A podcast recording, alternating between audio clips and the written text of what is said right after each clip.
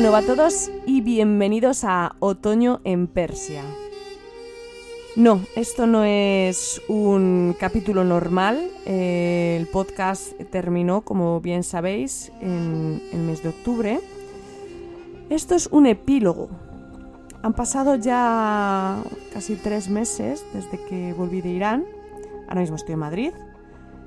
Y bueno, han pasado varias cosas eh, relacionadas con, el viaje, con, el podcast, que he compartido estos días a través de redes sociales y bueno, varios de vosotros me, habéis pedido que haga un, un epílogo ¿no? para contar eh, todo esto y, bueno, explicarlo un poco. Así que aquí lo tenéis. Bueno, todo empezó en el pasado miércoles en, Fitur, la Feria Internacional de Turismo. Eh, fuimos eh, David y yo a, bueno, a visitar un poco la feria, a ver qué, había. Y obviamente, como era inevitable, pues acabamos pasando por, el stand de Irán. No es el primer año que vamos, el año pasado también estuvimos. Pero bueno, este año íbamos con, con otro ánimo porque después de conocer Irán, pues bueno, todo cambia un poco, ¿no? Nos acercamos al stand y empezamos a hablar con, la gente que estaba allí, de, las agencias de viajes, porque el stand de, Irán lo montan las, distintas agencias de viaje que, organizan viajes a, Irán desde nuestro país.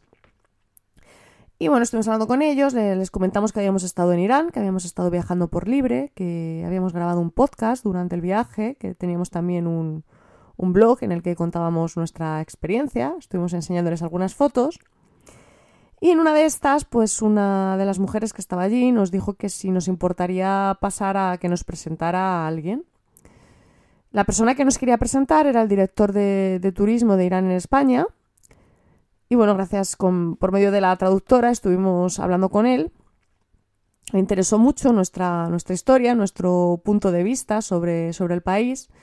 Bueno, supongo que estaréis un poco al tanto de, lo que ha pasado en el último mes en Irán, la polémica o lo, lo, tristemente famosos que, han sido estos días debido a la, a la tensión creciente con, Estados Unidos, al derribo del avión civil. Y bueno, eh, evidentemente el stand no pasaba por sus mejores momentos, estaba de hecho bastante solitario, siendo lo que es Fitur.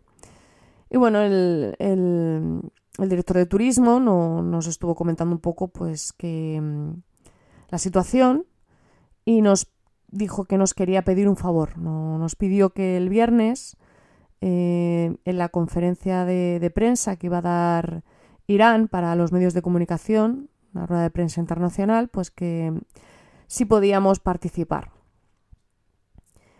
Nosotros nos quedamos un poco alucinados, ¿no? Porque era un... O sea, en esta conferencia iba a participar el embajador de Irán y varios altos cargos, pero bueno, lo...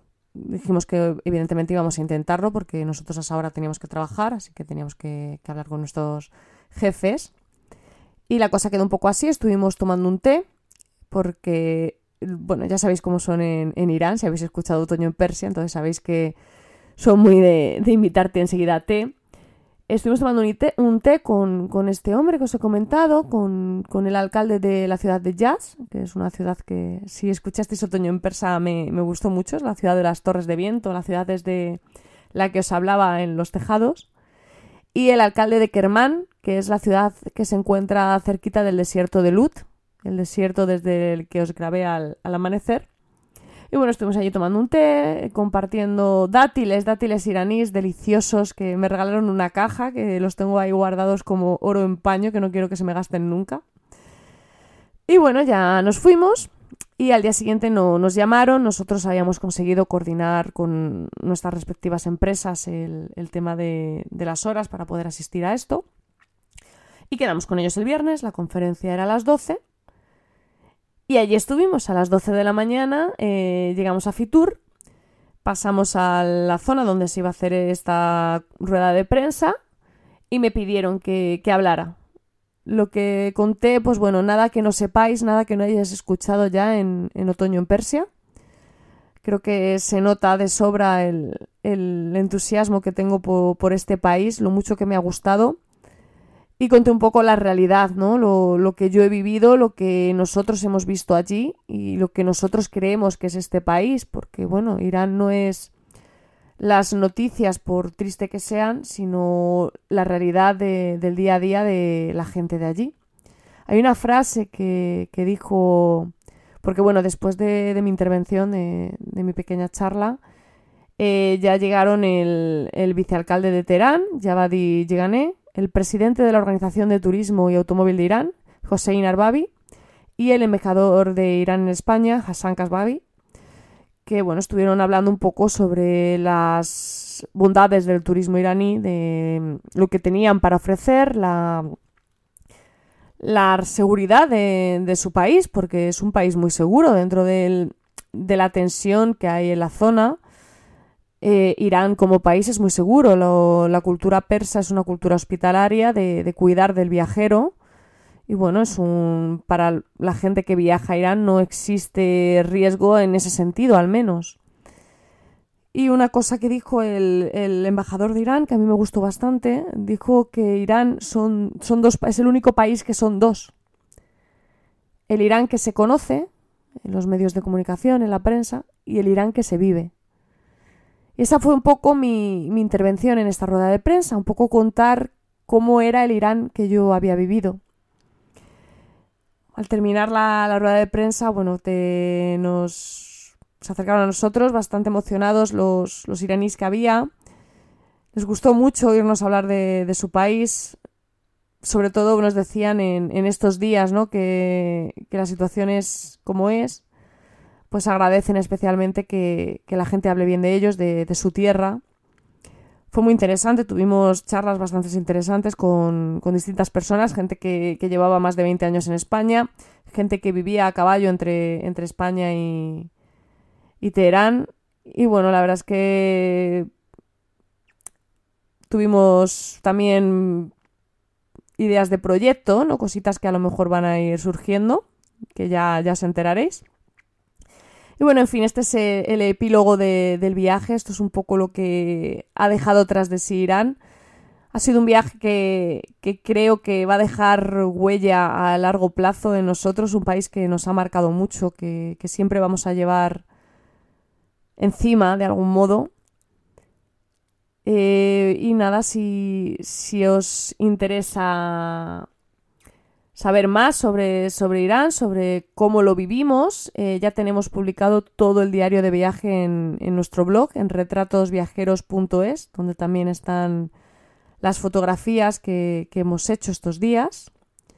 Si tenéis cualquier duda, cualquier eh, pregunta, cualquier inquietud, tenéis todos los medios de contacto en emilcar.fm barra persia. También podéis contactarme a través de Twitter y en fin, que espero que, que os haya gustado este, este epílogo, esta, esta pildorita extra. Me gustaría mucho mm, comentar también que mm, cuando yo, cuando hablé con, con Emilio y estuvimos pensando en hacer este, este podcast, bueno, mi intención era un poco dar a conocer este país porque creía que era un país que estaba eh, injustamente estigmatizado y cuando llegué allí, pues comprobé que era efectivamente así. Y bueno, mi intención era un poco quitarles la, la, mala fama, conseguir que la gente que no ha viajado allí conociera el país más allá de, lo que sale en los medios de comunicación, más allá de, las crisis constantes y más allá de lo que um, ciertos líderes políticos pudieran decir de, de este país. Y viendo vuestros comentarios, viendo lo que me habéis dicho después de escuchar el podcast, bueno, creo que, que de algún modo lo he conseguido. No sé si viajaréis a Irán, pero creo que al menos la imagen que tenéis de, Irán mmm, ha cambiado. Y bueno, eso es algo que para mí ha sido muy importante. Y agradezco mucho a Emilio haberme dado la oportunidad de grabar este podcast y a todos vosotros eh, que me hayáis escuchado, que me hayáis seguido y sobre todo que me hayáis escrito para, para comentármelo, porque al final es la mayor satisfacción ¿no? para cualquier podcaster. Muchas gracias a todos y como siempre, Joda Jafet.